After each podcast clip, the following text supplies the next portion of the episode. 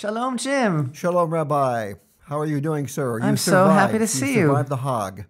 So Uh, Passover festivals was one of the highlights of the year. you bet. Um, of course, it's not the same as making the pilgrimage to the Holy Temple, which we hope to be doing uh, at one point as soon as possible. But still, there is the whole blessing that the festival brings, the special aura of light that descends upon the world during the sacred seasons of Hashem. And it was very beautiful. Uh, of course, uh, we're still going through all of the turmoil that we're going through here in Israel Yeah. and unfortunately, the the, the festival was uh, was um, rather muted by a number of terrible terror incidents. But you know what? When you look at the whole picture, it's so bizarre. It's so absolutely bizarre. Everything that's going on, not only in Israel but in the in the world as well, that a person I think has to admit that it, that there's no explanation other than the fact that it's on fast forward. That Hashem is, and I've been speaking for years about this. It seems to me that Hashem is is making people um, take a stand. You know that there's this this kind of like a sifting going on, a separation of people having to stand up for what they believe in or for what they don't believe in. You know, because Yeah. the choice is each person's. But I just think that the whole thing towards the redemption is so accelerated right now because there's no possible human logical explanation for the the absolute lunacy, and the absolute utter, um, you know, um, kind of like um, breaking apart of, of so of so much uh, that we have ever held on to in terms of society. It's it's just all hitting the fan, Yeah. as it were, And that's what that's what as they the say, in, as they say in Arkansas. Yeah, that's what Torah really did for me because uh, I finally came to a place where, you know, that was the answer for me when I saw that, the, and even especially, I'm sure our, our audience can can relate, is when we are in a position uh, as we are today in in uh, government and and uh, the everything. When when you this is what gives me peace is to is to know that when there is no explanation the only explanation is that Hashem is right behind the veil. Hashem is is is moving the the, the uh, experiences around so that and, and what's funny about it is that it's it's all for our good isn't it it's so that we will grow and that we will change Absolutely. Creation is for our good. The whole concept of, of, of uh, the, the, the odyssey of man is all for our good. And that's why Hashem created the world. But again, you know, the, the question that, that people are so plagued by is, you know, why, why does Hashem do evil or create evil or allow evil to exist? But it's not from him. It's a question of man's choice. And, and if man did not have free choice, then he would not be able to accomplish his whole task in this world, which is to, to find God in the concealment. And so, and so that's why free choice is uh, embedded in the very fabric of creation, and, and people can run with it in any direction that they want. And, and um, I was speaking some, with some friends recently about the beauty of this concept that our sages tell us that it's like if a person wants to wants to become closer to Hashem, if a person wants to purify and advanced spiritually, then Hashem pulls the person in that direction. You know, in Chazal, our sages say that in the way that a person wants to go, he is led. Mm-hmm. And also, when a person wants to get closer to Hashem and become more spiritually sensitive, then he receives divine aid. But on the contrary, as well, the, the other flip side of it is that when a person makes a decision that they want to be bad, you know, and Hashem says, okay, Yeah. I'll open that door for you and you, you go that way. It's not me, I'm not pushing you, but that's the way you want to go. It's again, it's, bottom line of Torah always is ultimate responsibility that every person has to take for themselves. yeah But you and I, over the course of the, the, the Torah readings throughout the years, you know, we, we talk about all the institutionalized evil that was rampant in various societies. You know, we talk about the generation of the flood. We talk about the generation of Sodom and the and the and the state-sponsored kind of like. Uh, um, uh, in those days, it, that was their version of woke, you know, and then of course everything that happened in Egypt. But all of the things that we that we study about, in, in a way, they are um, not only parallel, but in some ways they are they are, um, I guess, uh, more severe in, in our generation. Some of the things that are going on in society today.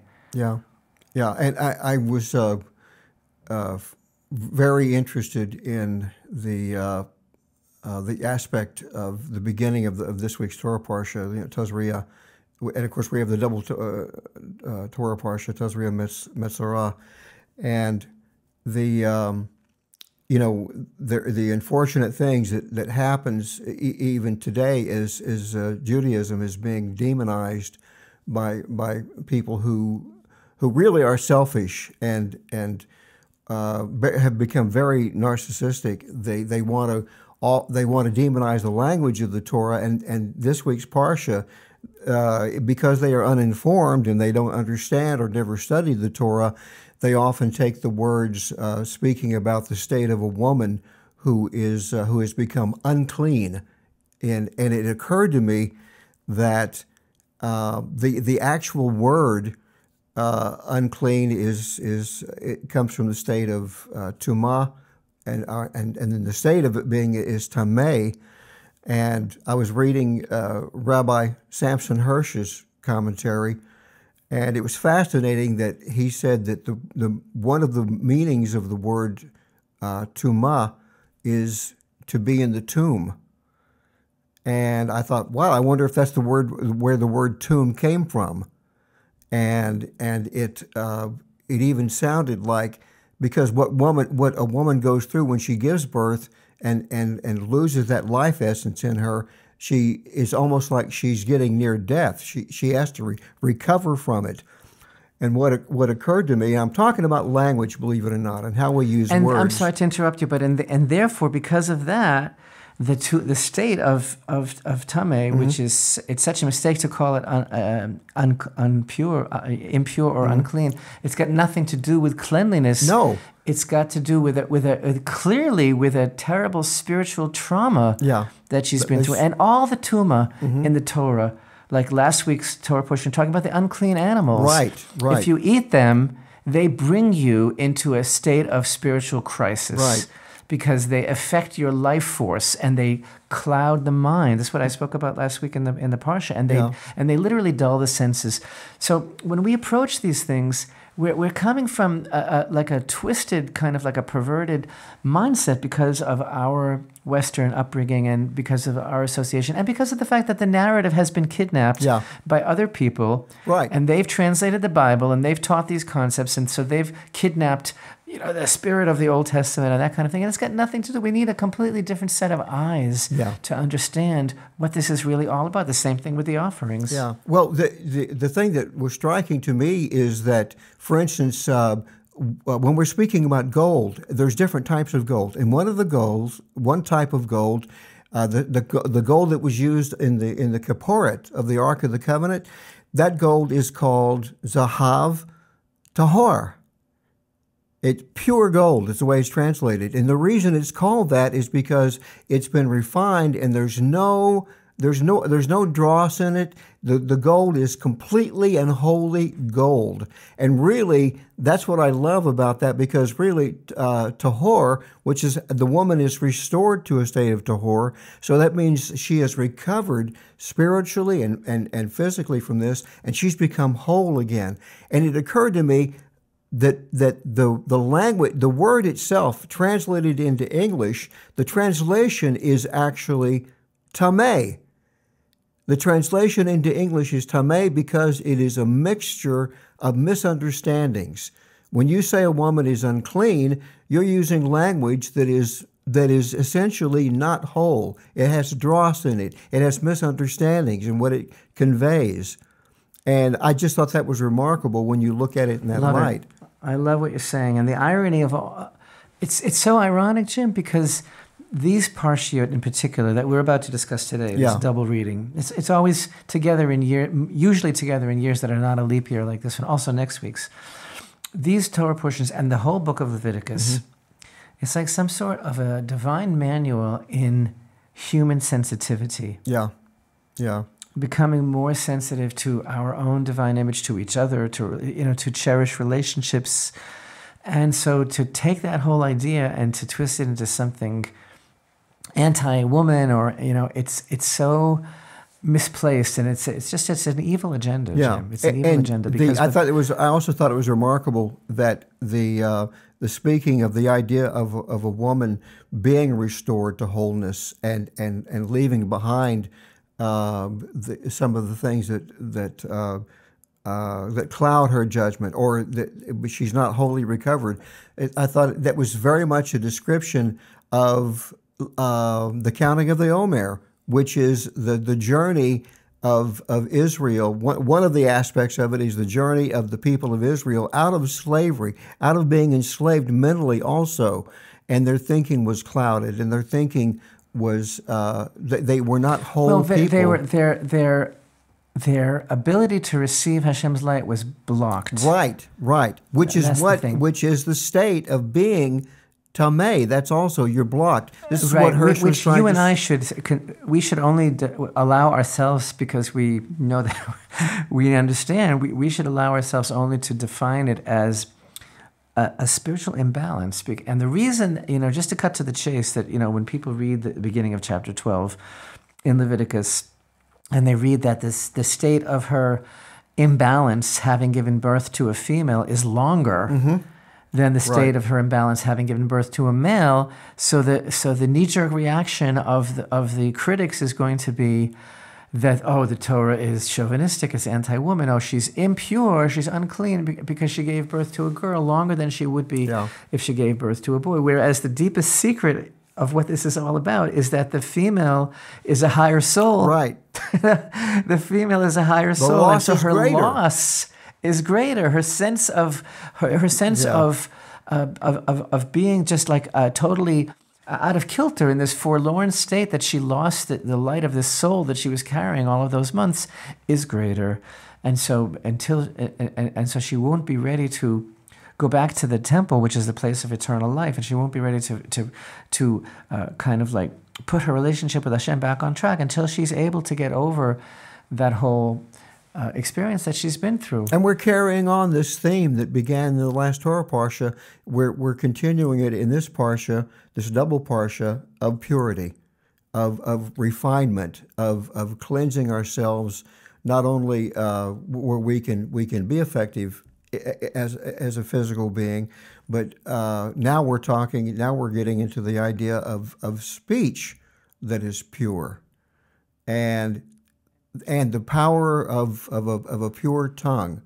Of so Exactly. That's the that's the main topic. Uh, something unusual is going to happen in these two Torah portions, which is that that topic is actually r- the thread that's running through both portions, but in a very kind of um, uh, it's a backstory, and I'll explain what we mean about that. But bef- before before that, I just want to comment on something that you said that was so beautiful. How this concept of the you know the imbalance is is so uh, apropos for the days that we're in right now of the counting of the Omer, which also um, we are trying to rectify through our speech as well, and through our and through our uh, being in the moment, our presence of mind, our mindfulness. But the thing is, you know, every season of the year has a different what I would call avodah, which means the divine service. We're always serving Hashem in everything that we do, right? And everything that we do, it's part of serving Hashem. That's what that's what we're in the world for,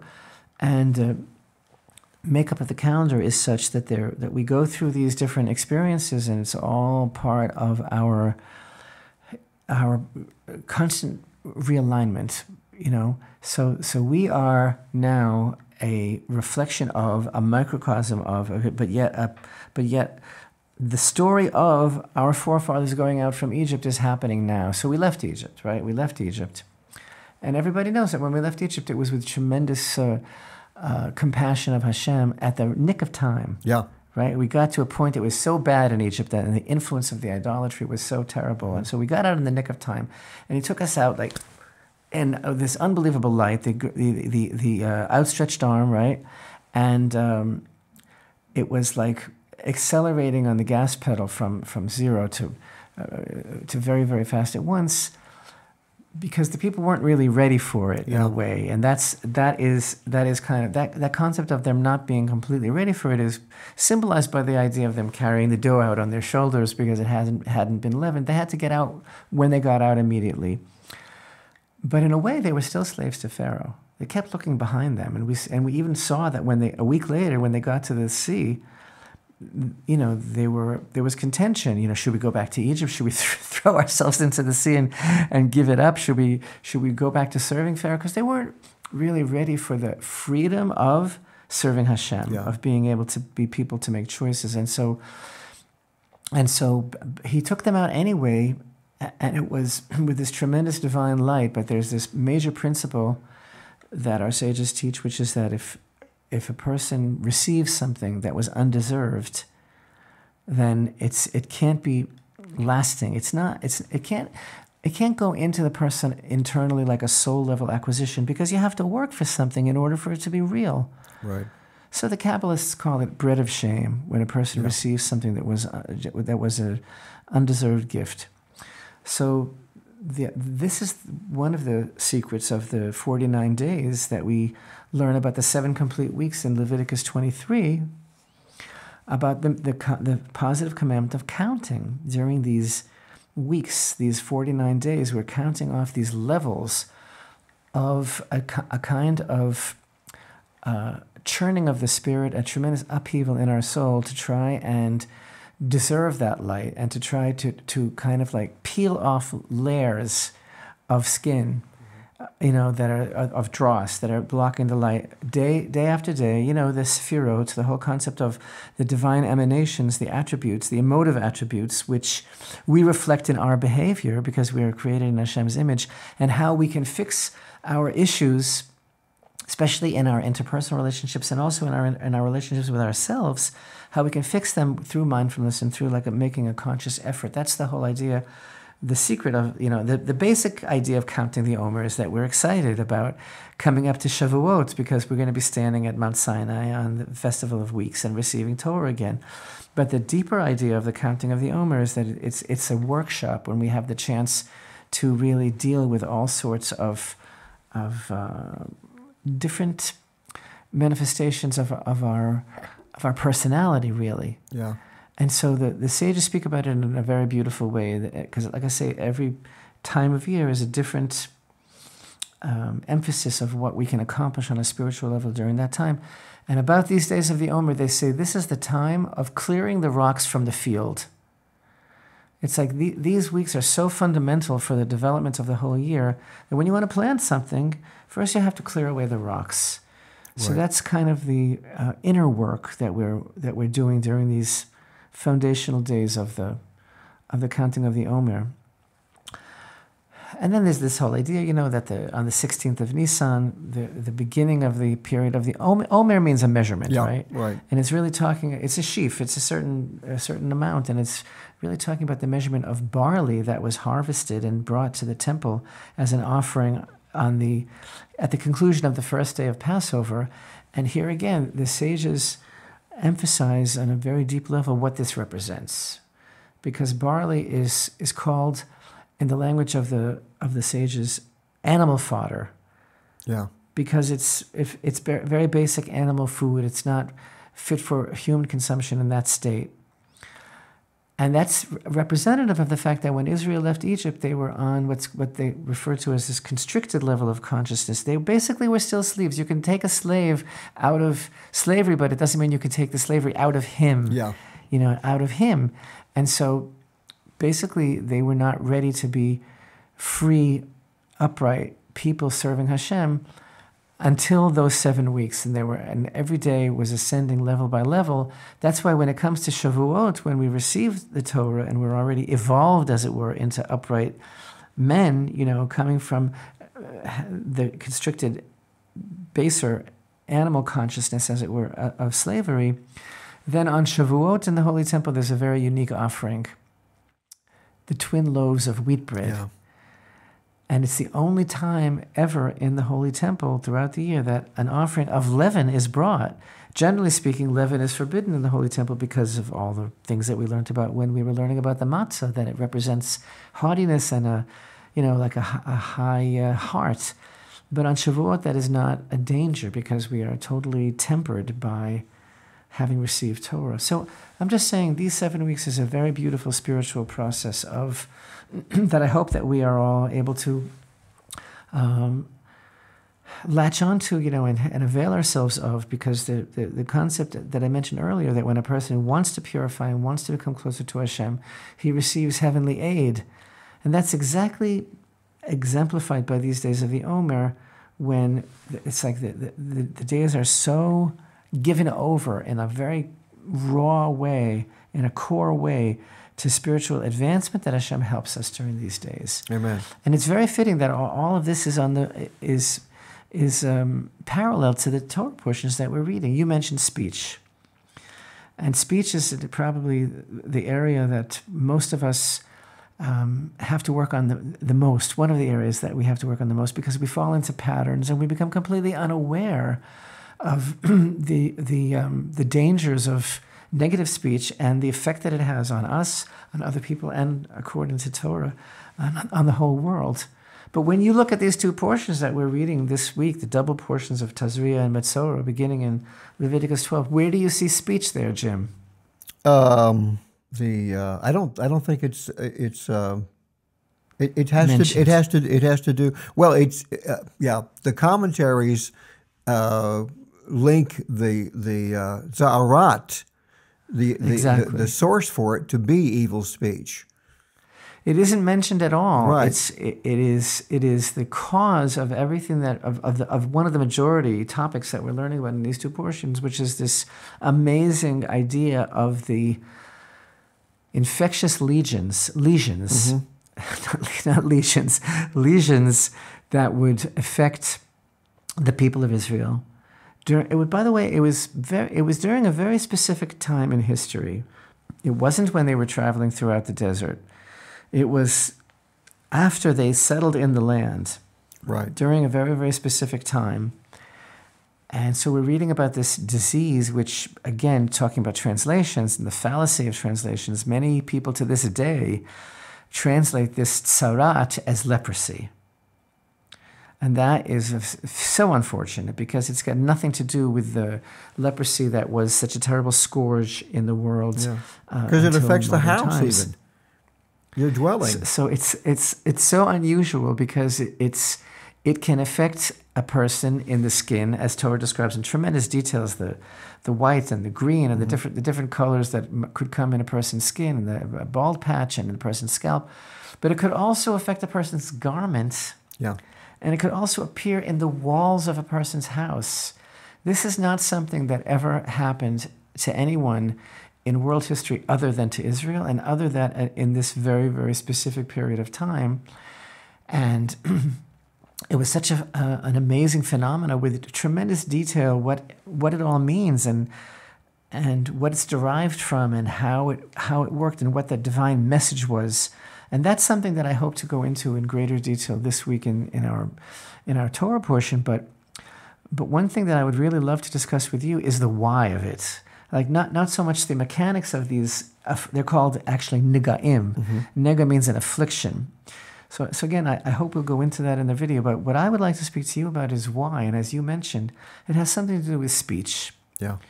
So the person who is afflicted by this tzarat, disease, which we won't say is leprosy, is this, this tzarat, right? A disorder. He's called a he's called metzora. Yeah.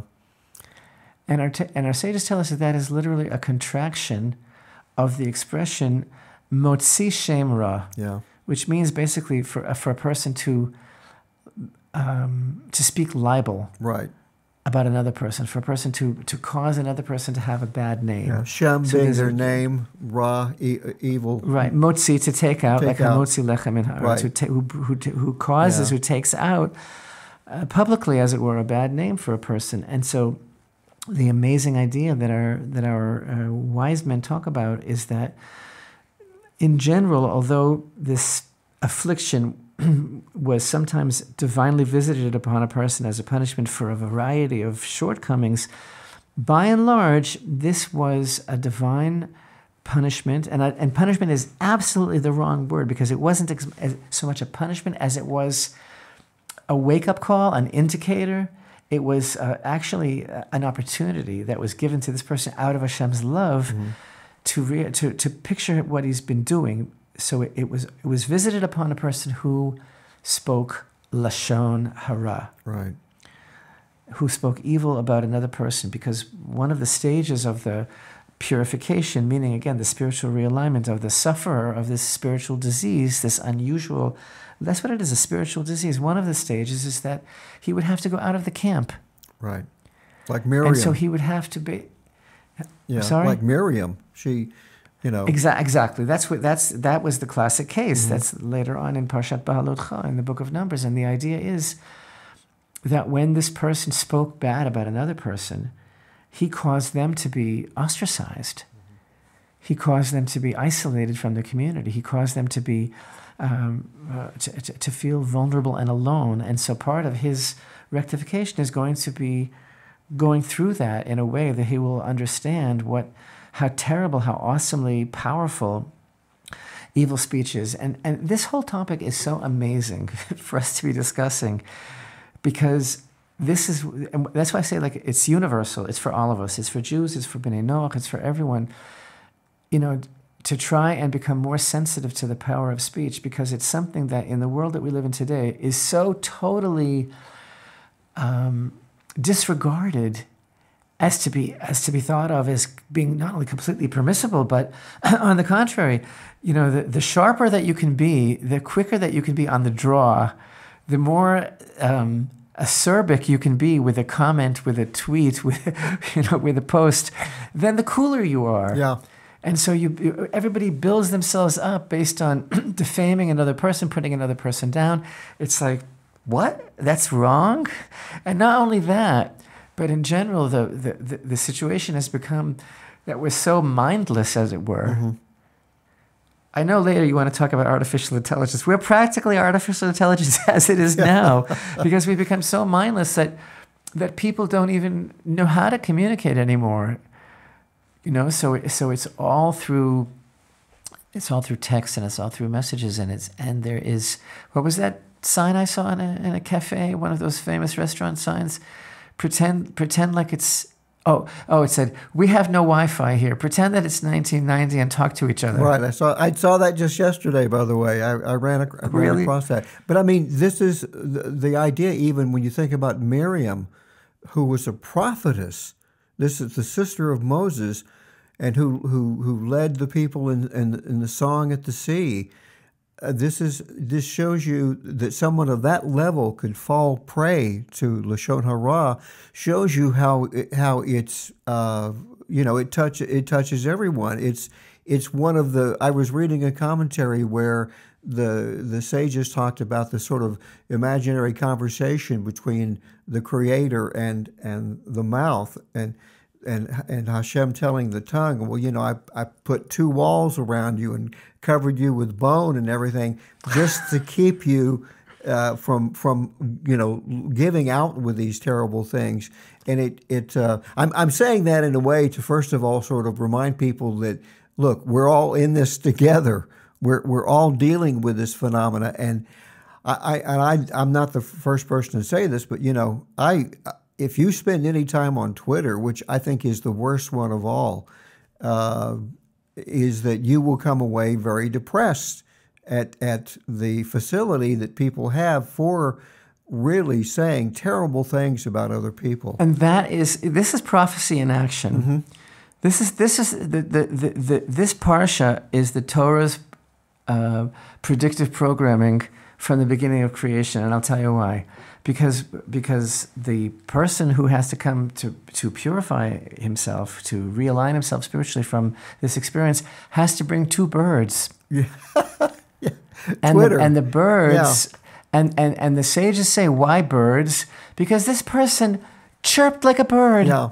Without thinking just chirp chirp chirp chirp chirp like a bird and so his and his kapara his atonement again his process of realignment his offering is birds and what is it called it's called a tweet Yeah, yeah. so in other words, the, wor- the world's leading platform in Lashon Hara was foreseen by the Torah, Yeah. and whoever named it uh, Twitter knew exactly what they were doing, or not. Yeah. But it's it's pretty it's pretty uncanny. yeah, But what I what I would love to do because so again where where we're going with this is that the the backstory of the major topic of these two Torah portions, Tazria Metzora, is this amazing, unprecedented, unusual spiritual disease called Tzarat, which our sages teach us is visited upon a person uh, who's in, who engages in evil speech. And so that's that's this opportunity that we have now to kind of speak about this a, a, a, lot because it's so needed and it's so misunderstood. The first thing that we need to talk about is the fact that people think that, you know, it, what's wrong with what I said? It's true. Yeah. You know, lashon hara, which literally means evil speech, is a is a broad expression that that generally refers to to saying negative things. People assume that it's about say, saying saying saying lies, but the truth is it's about saying negative truths. Mm-hmm. And so, what is a negative truth? I, w- I want to define that. There are, there are various commandments regarding lashon hara. We recall, right? Like for example, in um, Leviticus nineteen fifteen, the Torah says, "Do not go about as a talebearer among your people." So that's a basic prohibition against speaking lashon hara, but that's talking about a particular type of of evil speech called rechilut, which is tale bearing. So tale bearing is basically gossip. Yeah, that is gossip, right? However, uh, that's that's not a lie, right? There is there is a concept of of lying. Lying is when you make something up, but lashon hara, evil speech, is not necessarily, in, in fact, usually not at all, uh, a lie. It's usually true. But the problem is that it, it can damage a person. And like so many other things about these Torah portions that we are studying, Torah is beckoning to us to develop ultimate sensitivity to other people. And so, what this is really all about is it's about um, defaming a person or causing a person any sort of damage whatsoever that if it would be, and this is actually a, a, the, the, definition of the Rambam, he gives us what, what is Lashon Hara? It's something that if it would be publish, publicized, it would somehow cause the subject of the, of the speech some sort of damage or cause him anguish or cause him fear. Or destroy his and, livelihood, uh, which, which is why all these things, why Lashon Hara is akin to murder it, it, because you're you're murdering someone's reputation and their their, their livelihood and, and the, we've seen we have you know it, there was a there was a point in time when I read that I thought well that's a kind of a stretch. And yet we have seen thanks to uh, social media now that if a particular person uh, says the wrong thing or what is considered to be inappropriate, they will they will cancel canceling people. The cancel culture is to me the preeminent example of how you've you've murdered someone's reputation. Because there are people who've literally lost their businesses and their livelihoods over evil speech. Restaurants, cafes, people who you know who who uh, entertainers who are accused of saying something inappropriate, and the the the the, the, the woke the woke mob basically acts as judge, jury, and executioner, and and ruins their life, and that that to me is a prime example. And you know the thing is when, when we when we show when we look at this Torah parsha, and we see that that that speaking like this literally causes physical manifestations, it really brings home the idea that the power of life and death really is in the tongue. It's a primary, right. yeah. And and again, it, it's confusing to people because because you know there's different categories that we're, that are we're talking about under the broad umbrella of lashon hara, which means evil speech. Obviously, there's lying, and obviously there is tale bearing, uh, which is basically making something up about a person. Then there's gossip, which is just destructive, you know, again like uh, chatter ab- about a person, but the, the thing that people need to understand is that when someone says something about another person, even if it's true, if it in any way includes any sort of derogatory description or in any way can, can harm that person, even again, even if it's factual, uh, it's, it is still absolutely forbidden. And not only is it forbidden for the person to speak, it's forbidden for, the, uh, for another person who hears it to, to, to accept it, yeah. to believe it. That that person is is forbidden from letting that influence them or, or, or allowing it to come into their hearts. And it's so amazing. You know, this whole topic is a serious area of Torah study. Yeah. A very, very serious area of halacha, of Jewish law. It was really made most famous in, in modern times by a, a very saintly sage who uh, lived in uh, Poland before the Second World War. He was actually born in 19, in 1838 and passed away in 1933. And I refer, so, I refer of course, to the holy Chafetz Chaim. Yeah. His name was was. I'm sure oh, everybody thank is you. his book, and this is an Excellent. This is an amazing book, and and it really it's like a. Uh, you're familiar with the book anyway, Rabbi, but for our, our audience, it is. See, this says day 35. This is actually a sort of workbook for your life and and how to deal every day with lashon hara and all of its permutations, because there there it's in a way it's it's. Uh, it's startling when you when you have to, when you're confronted with all of the aspects of lashon hara that we are we're not even conscious of, uh, and and of course we're we're talking about them right now, but he he addresses this and it helps you through this process. He was uh an absolutely amazing person, seriously holy. Yeah, And in addition to being a, a foremost uh, expert uh, and scholar in other areas of Torah, he really brought this whole topic to the people, and it was it was kind of like his life's work. Uh, his name was Yisrael Meir Kagan, but he was known by the title of his most famous work, which is called Chafetz Chaim, which means "Who Desires to Live." yeah, So that's one book that he wrote. He wrote another book called Shmirat HaLashon, which basically means guard your tongue. And as you just pointed out, that's a great book. And there's a number of books that have been translated into English that are also kind of like workbook style self help, a, a spiritual kind of guides for working on these topics. And, uh, and I know that many, many are available. It's, a, it's a, such an important area for people to invest in and to learn about. And so the name of his book actually, he took from a verse in Psalms. It is um, Psalms 34. And in Psalms 34, we read, Who is the man who desires life, who loves days of seeing good? Guard your tongue from evil and your lips from speaking deceit. So that expression, mi ha'ish hachafetz chaim, who is the man who wants to live, is the um, the source of the of the, the title of his most famous work on this subject. And again, there the complexity of of a person of, of these laws for a person who really wants to take it seriously and really wants to do good in Hashem's eyes, it's way beyond the scope of our podcast because, for example, there are times when it may be permissible for another person to say something about another person if it might mean saving that person from some sort of calamity or from some sort of financial distress or warning them about someone who is a potential danger. Th- this topic has so many um, um, re- repercussions and ramifications in everyday life. You know, like a in the Jewish world, for example, when a, when a a young man and a, and a young lady are, are going out and they're dating and they're considering, you know, do they are they are they uh, they're exploring the, the the possibility that they're that they want to become engaged. So what if somebody knows something about something about that other person or their family that maybe it's a reason for them to maybe it's something that they're hiding or maybe not and should should they be told what if somebody is about to enter into a business deal with another person? And i once heard about that person that maybe he's not so straight and that maybe he's a little bit shady in his business deal. Should i say something? Shouldn't i should i not say something?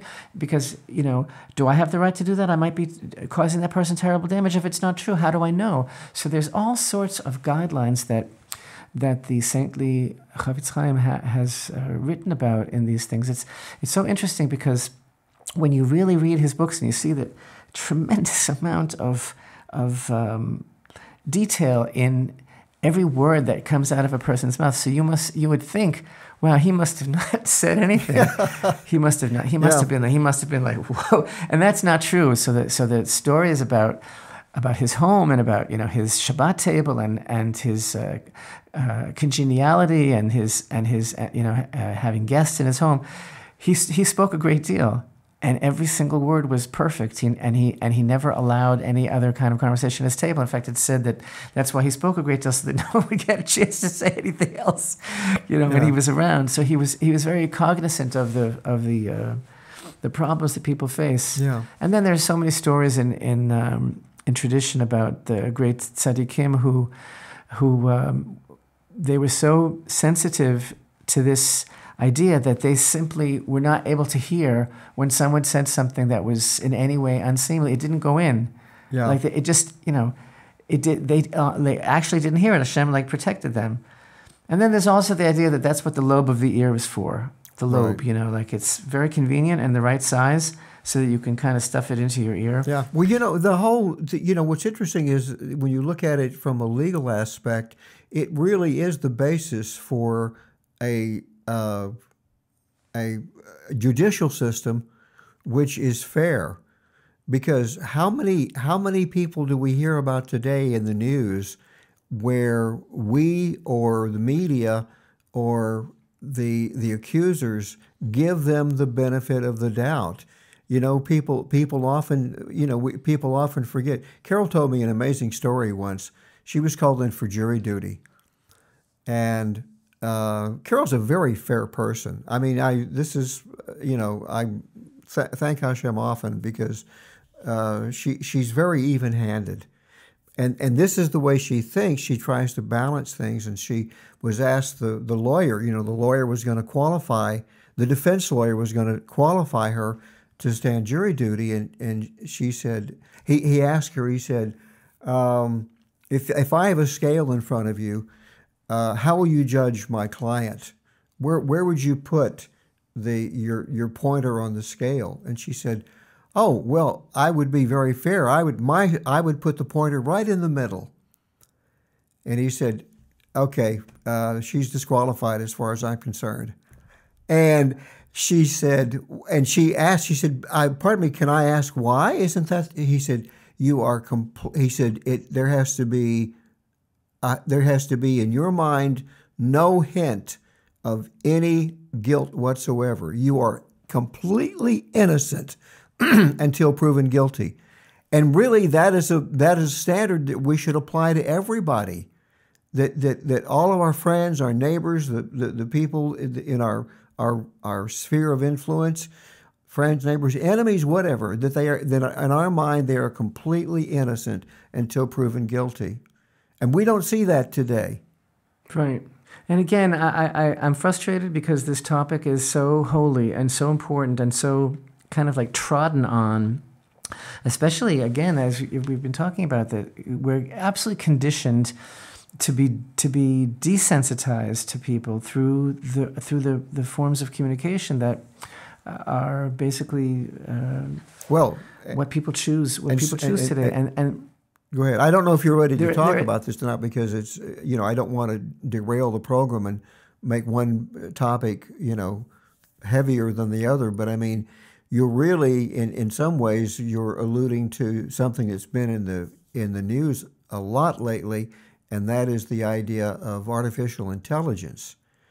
And and you and I talked about this. This is looming, and people are actually talking about there are dangers inherent in it, and maybe we should put the brakes on on artificial intelligence and developing it even further because it seems to almost be developing itself in, in some scary fashion. And becoming a sentient a sent what is the word sentient sentient, being? sentient. It's becoming Sentient, sentient, on its own, and uh, the idea being is that lashon hara, evil speech, tale bearing, uh, gossip is a form that could be used. Uh, you know, misinformation is a kind of lashon hara.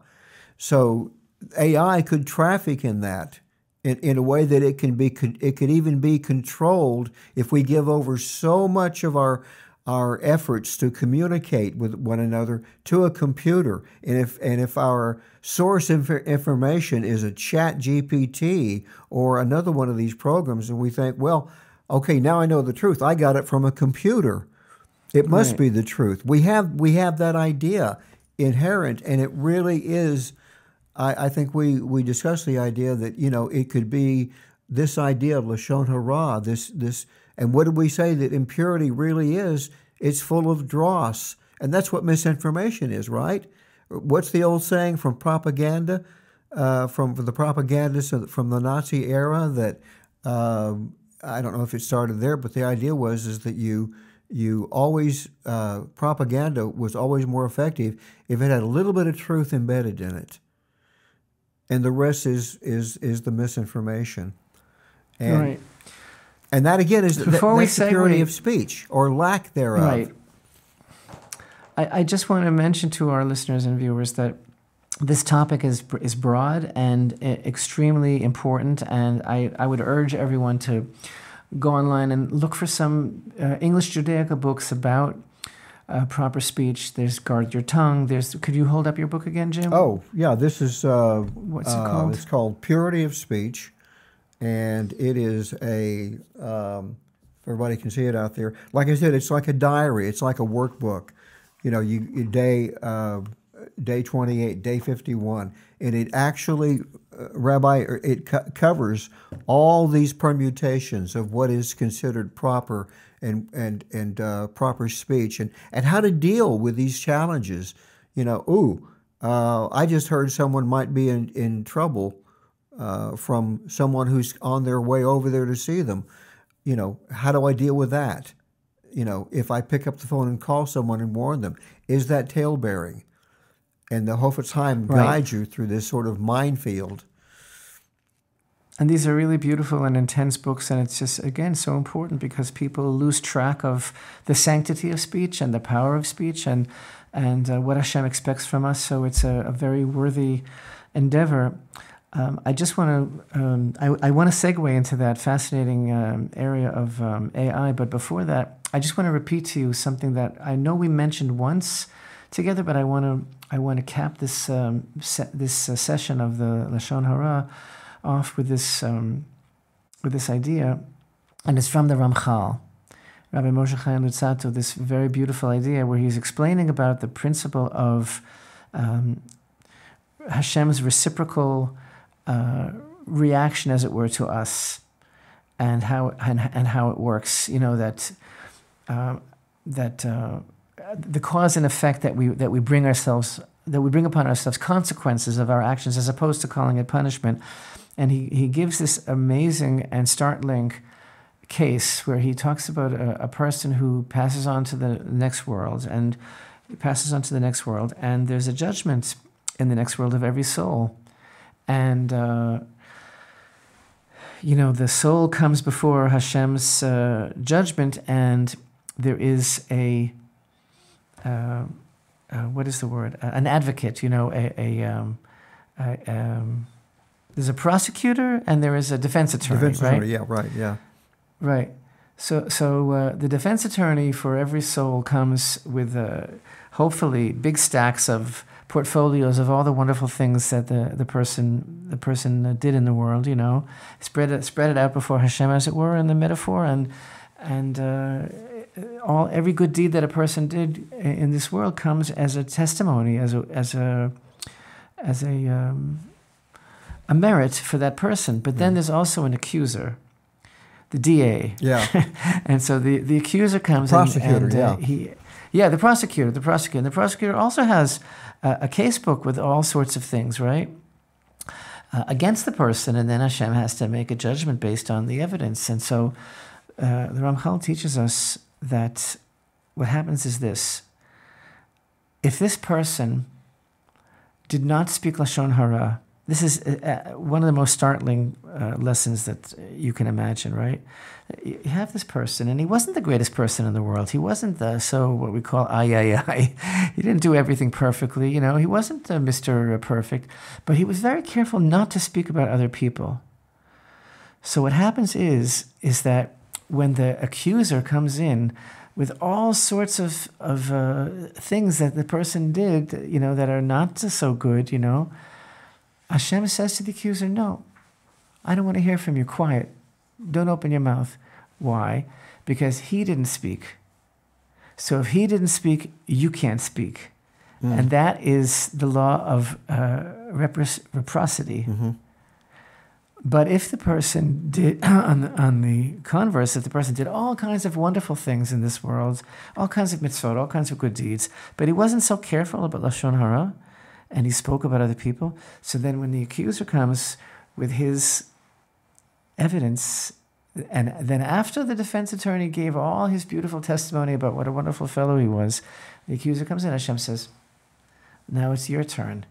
Why? Because if he spoke you can speak. Yeah. But if he didn't speak, then you can't speak. So th- th- I think the sages are are um, showing us the incredible power of speech. That it's not, it's something that makes an indelible imprint on our soul, and it's considered to be so detrimental that it will influence the the, the reward of a person Yeah. because it's so destructive. Well, that's why I think that's why I think this this conversation about uh, the the uh, purity of speech and, and speech that carries truth to it and and is motivated by love is so powerful in connection to the rise of artificial intelligence because even the, the one that is dominating the news lately, listen to it, it's called chat. GPT. Right. It's all about. It's based on. It's based on algorithms that were that were developed for speech, uh, and and literally communicating with a computer. So isn't this something now that's available on on the, the Google uh, Play Store and anybody can download it? Uh, For free? I think it is. I think it's it's in beta testing, so anybody can try it. Anybody can use it.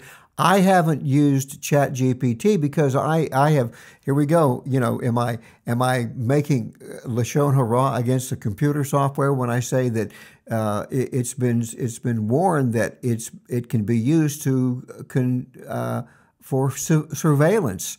All of your questions are going into a data bank But you have tried some, you have tried it in one form because I don't know anybody have- at all I have that's tried- it. I've so you're the only person that I've I tried two that I know that's actually tried it. I've tried two forms, and the danger, the the big danger, and one of the big dangers is that same uh, the same uh, method that is used uh, in Chat GPT, the same methodology that is it's it's called machine learning, and and uh, I've I've tried out two versions of it. One is the idea of uh, creating images, and this is the, this is really dangerous because you can take it and you can uh, someone who is again we talked about propaganda, which is a, definitely a form of of lashon hara.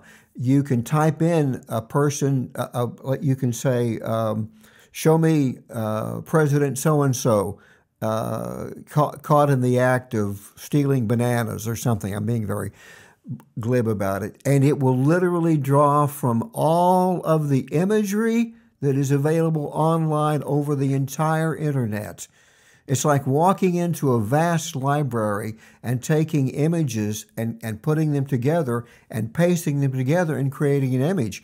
And my my uh, uh, my trial with it was was one particular program, and I wanted to create an image of the uh, of all the people leaving Egypt, and and I used a very low end form of it, and it was uncanny. I typed in um, uh, create a picture of uh, the Israelite people leaving like an army marching out of Egypt past the pyramids and it created this it created this image of what it thought Israelites should look like, and it was not very accurate. And the pyramids were in the background, and they were in rows, like like like a, an army.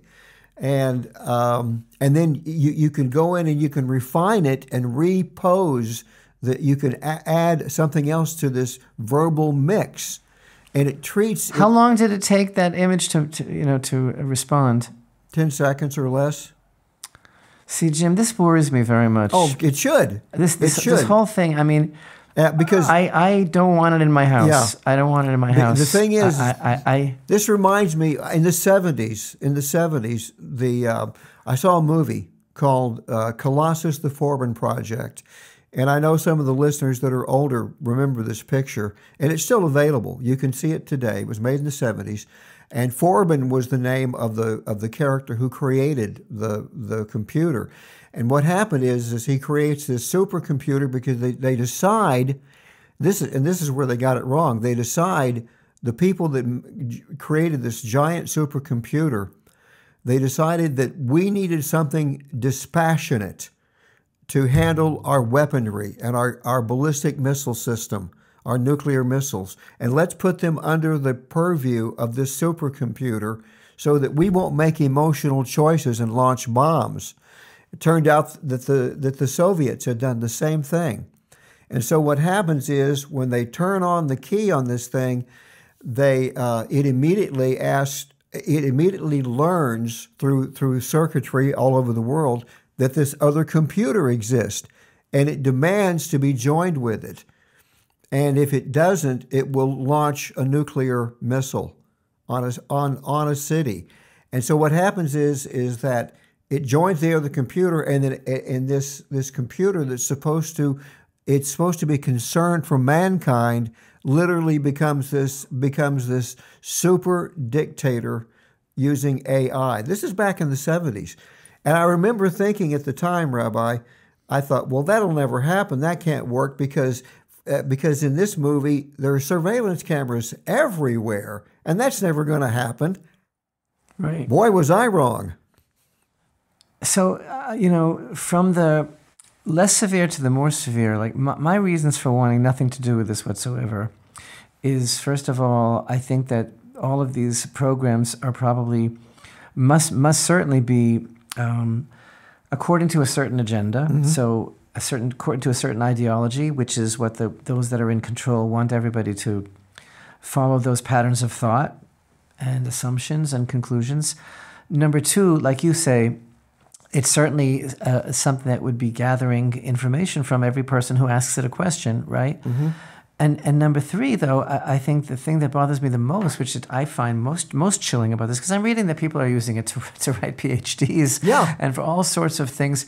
I mean, it's like basically this this um, insidious plot t- by those that are already controlling so much about our lives, so much about our lives, to get people to stop thinking on their own altogether. Oh, like exactly. why why would you have to think about anything anymore? It's it's it's enough that we have Google and and and what's her name, Alexa, and all this kind of thing. But if we have this, it can do all of your thinking for you complete and better than you could do it anyway. But now, this past week, it's funny that you mentioned this this AI thing now because the past week I actually saw no less than four articles in different publications about the danger of AI, and one was an interview with uh, Elon Musk, and another was something from Popular Mechanics, different headlines that that AI can um, potentially destroy civilization, destroy humanity. Yeah. And there was one particular article about someone with some sort of independent AI program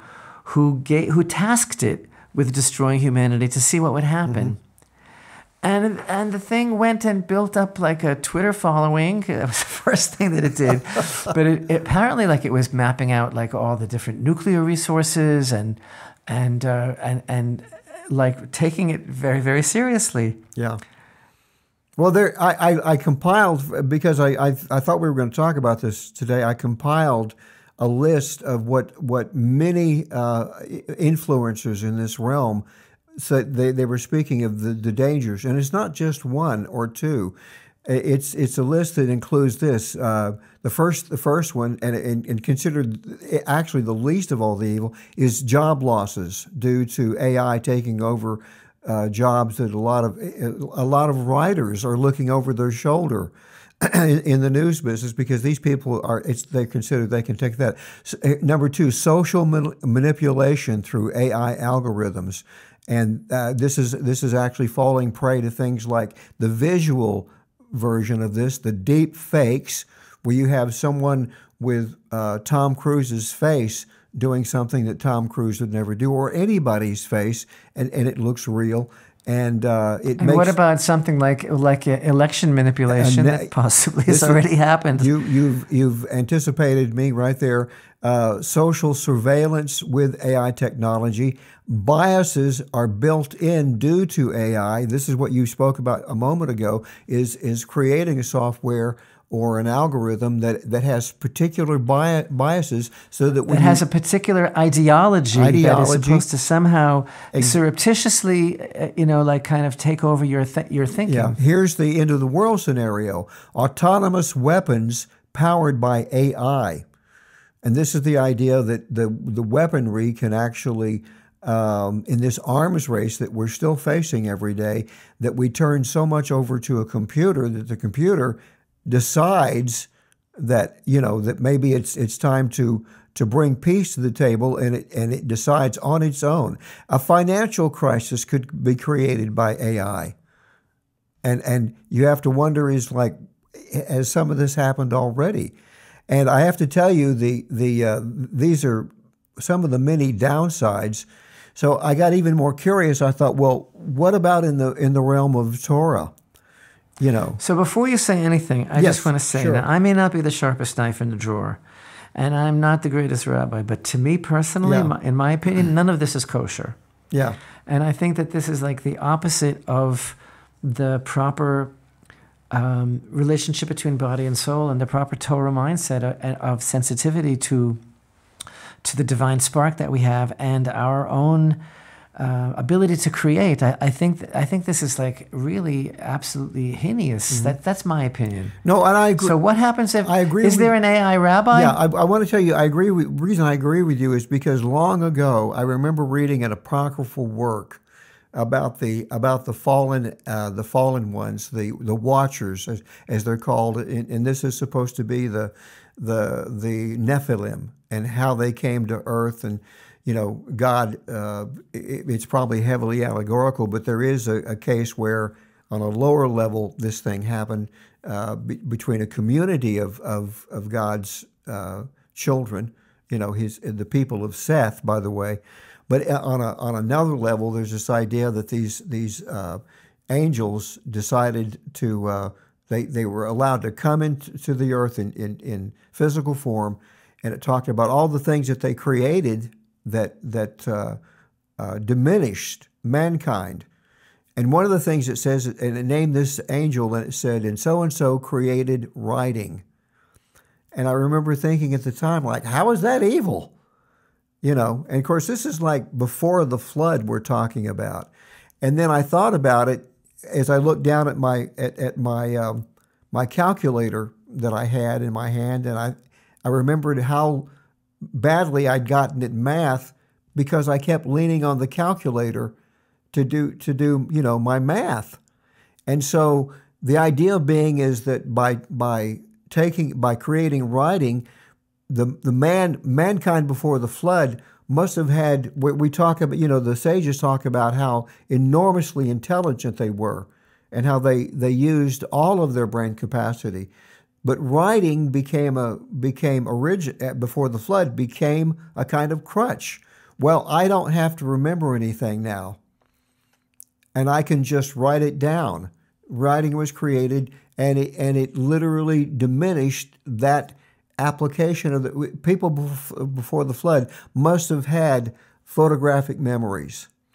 And so what you're, I'm talking about this is the same thing that you just said. It basically takes away the facility. It's called machine learning, and we stop learning when we start depending on this stuff.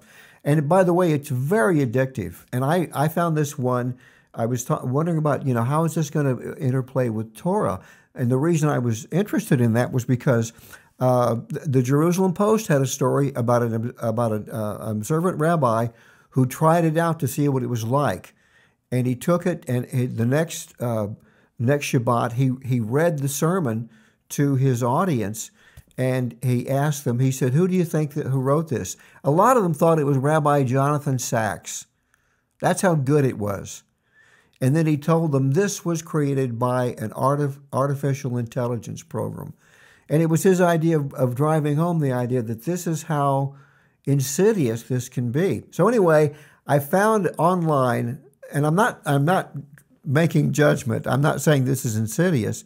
Maybe if we just always look at it and, and look at it as a tool, a tool that can be turned off and, and, and we're not depending on it. It's called the world's most this is how it's actually called on, on the web. The site is called the world's most powerful artificially intelligent rabbi. And you can ask it questions. It's free access. I resent that. Huh?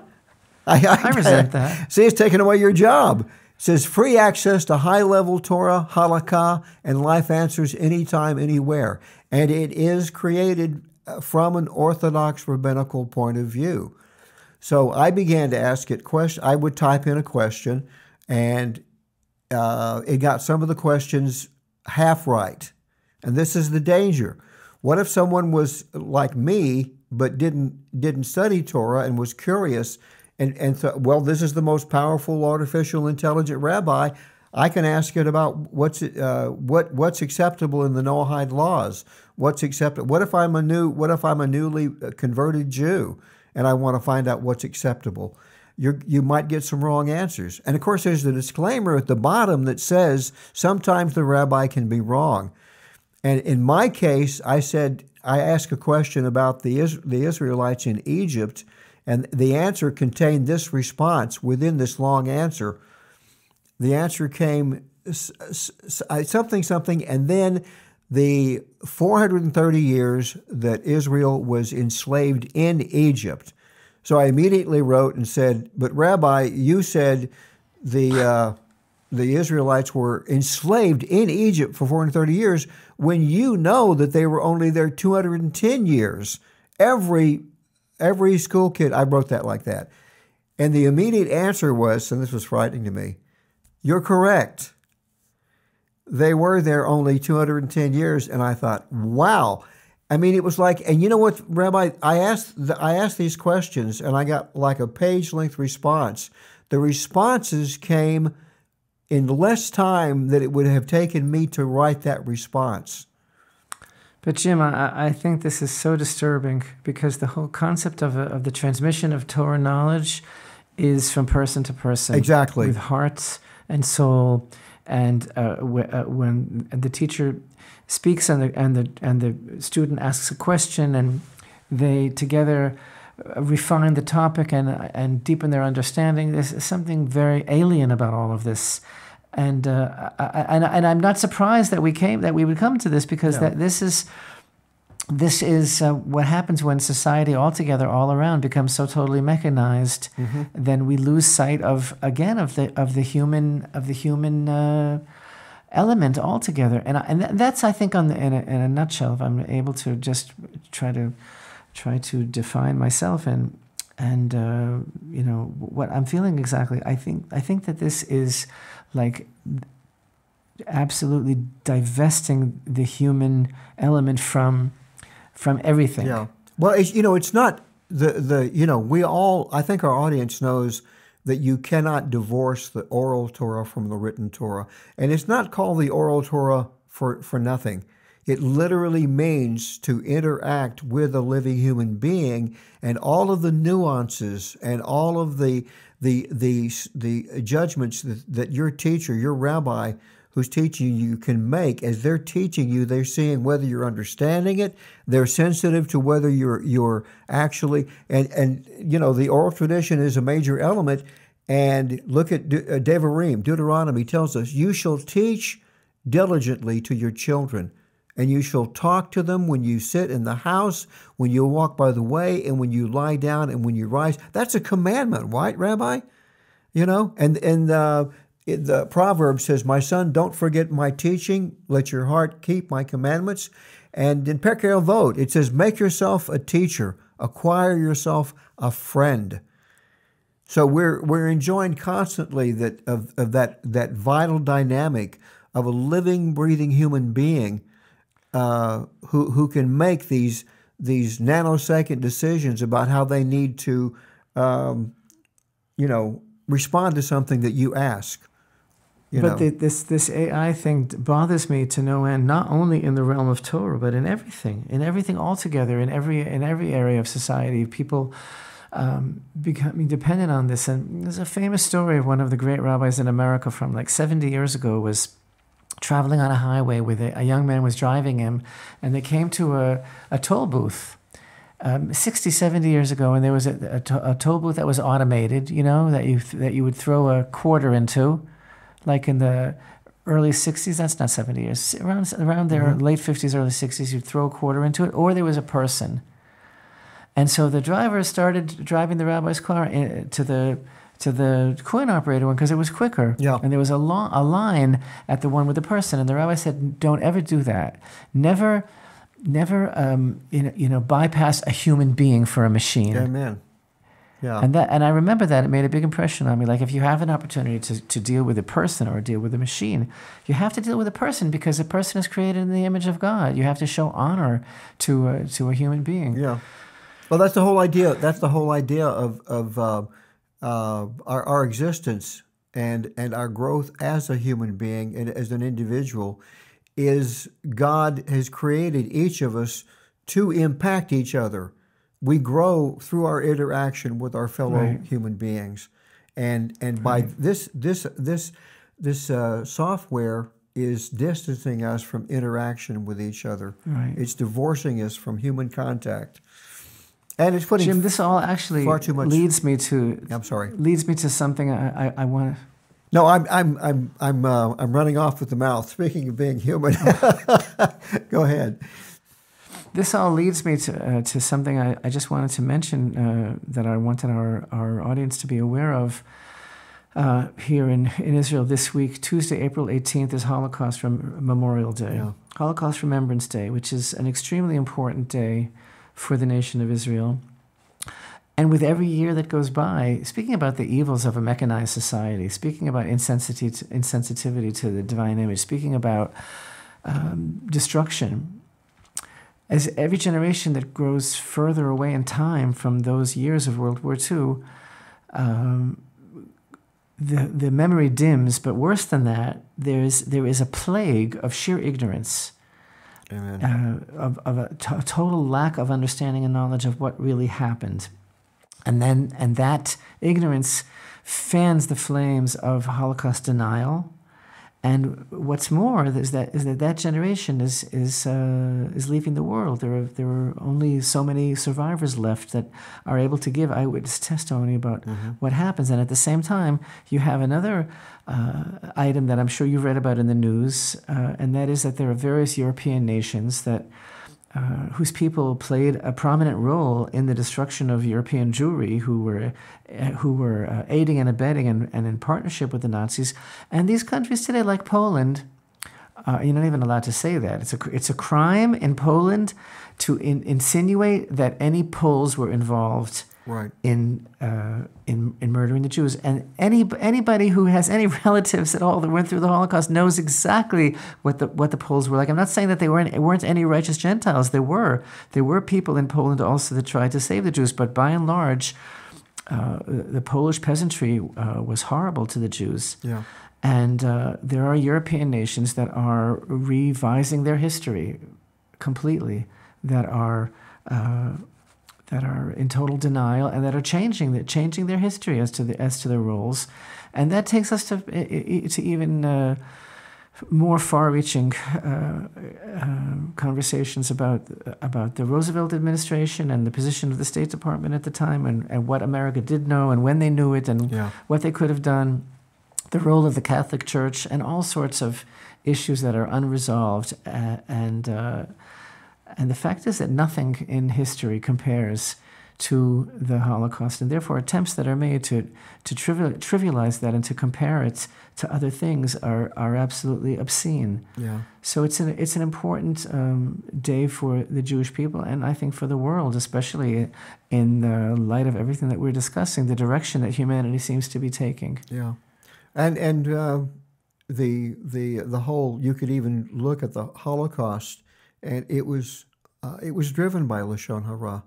It was driven ab- uh, about uh, lies against the Jewish people.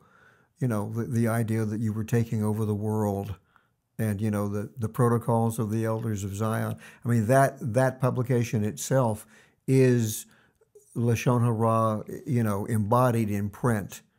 So, I, what God is reminding us today with, with this Torah Parsha is that that is the ultimate um, uh, horrible end to uh, rampant Lashon Hara, is that it results in the deaths of millions of people. That's the. I mean, that's the bottom line. And that is that is on the rise again today.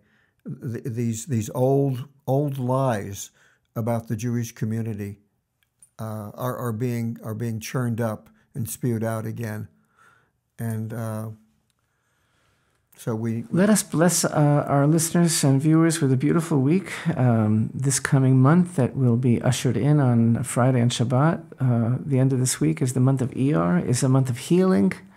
Let's hope to heaven for a lot of healing for ourselves, for all of the world, and something that we'll speak about more next week, I'm sure.